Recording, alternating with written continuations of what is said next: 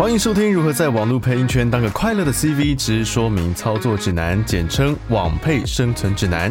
今天呢，来跟大家聊聊新手入门要做什么准备之设备篇。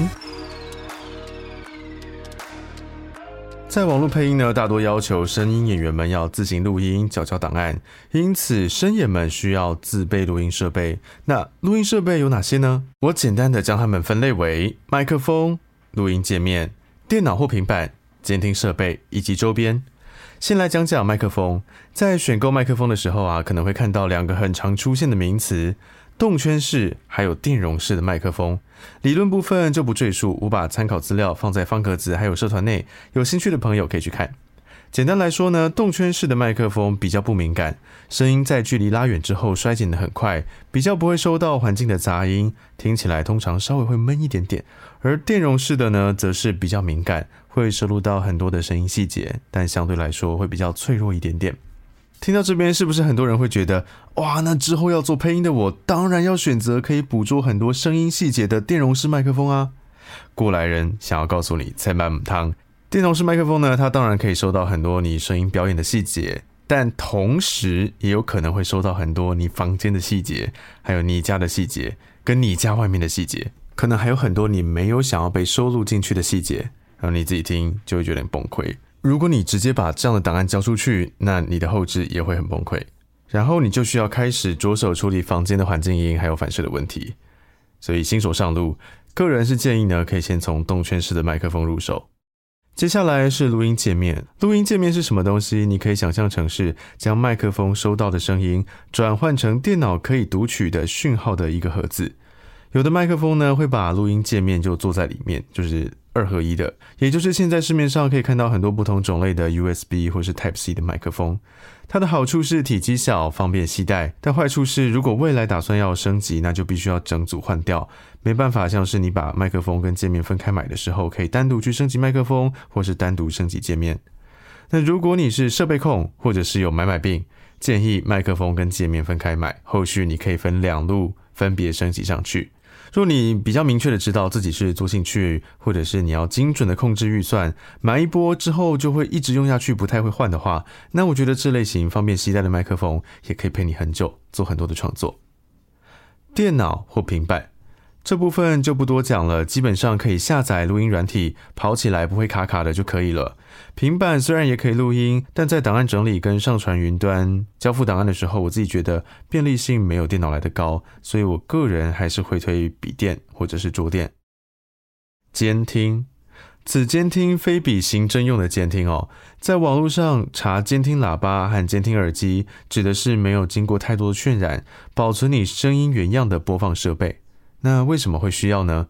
因为我们自己听到的自己的声音，其实和外界你以外的其他人听到的是很不一样的。那像是如果拿了低音加成的耳机，你自己听起来可能就会很浑厚或者有点闷，但实际上可能并不是这样哦。在这样的基准下去调整自己的音色，就很有可能会失准。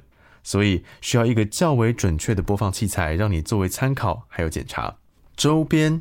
你以为买好了上述的设备就搞定了吗？不，并没有，还有麦克风的线材、支架，它可能是落地的或是桌上型的，还有防喷罩。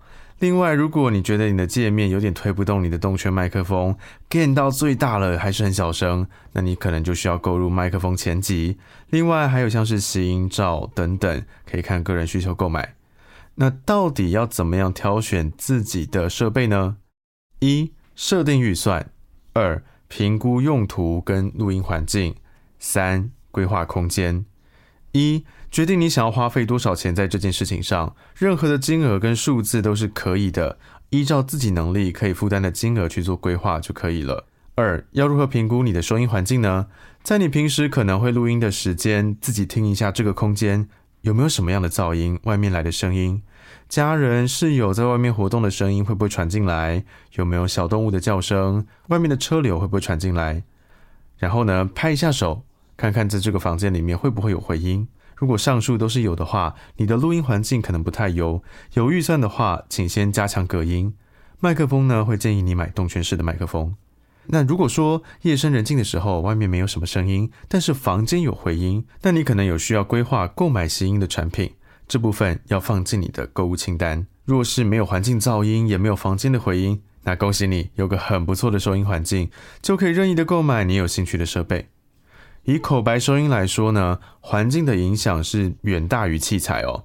即使你用了中低阶的录音设备，在一个良好的录音环境，你也可以获得很干净的档案。如果你希望可以带着设备在不同地方录音，那因为环境是不可控的，在这边我会建议你直上动圈麦克风。三、规划空间，这什么意思呢？这是要看你可以录音的空间有多大。如果说你的桌面很小，那可能就不能使用桌上型的支架，而是要使用悬臂式的支架，像吊车一样，麦克风从旁边或者上面下来，或者是立地式的脚架来架你的麦克风。这个部分都是需要列入考量的。哦那我们总结一下，设备分为麦克风、录音界面、电脑或平板、监听设备，还有周边。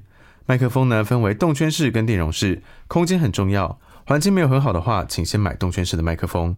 根据你的预算、空间，挑选合适规格和尺寸的设备以及周边。那节目到这边告一段落，希望这集对你有帮助。有任何的想法，也欢迎留言或是寄信告诉我，也可以在 FB 或方格子搜寻“网配生存指南”，一起加入讨论。祝各位快乐玩耍，五云昌隆。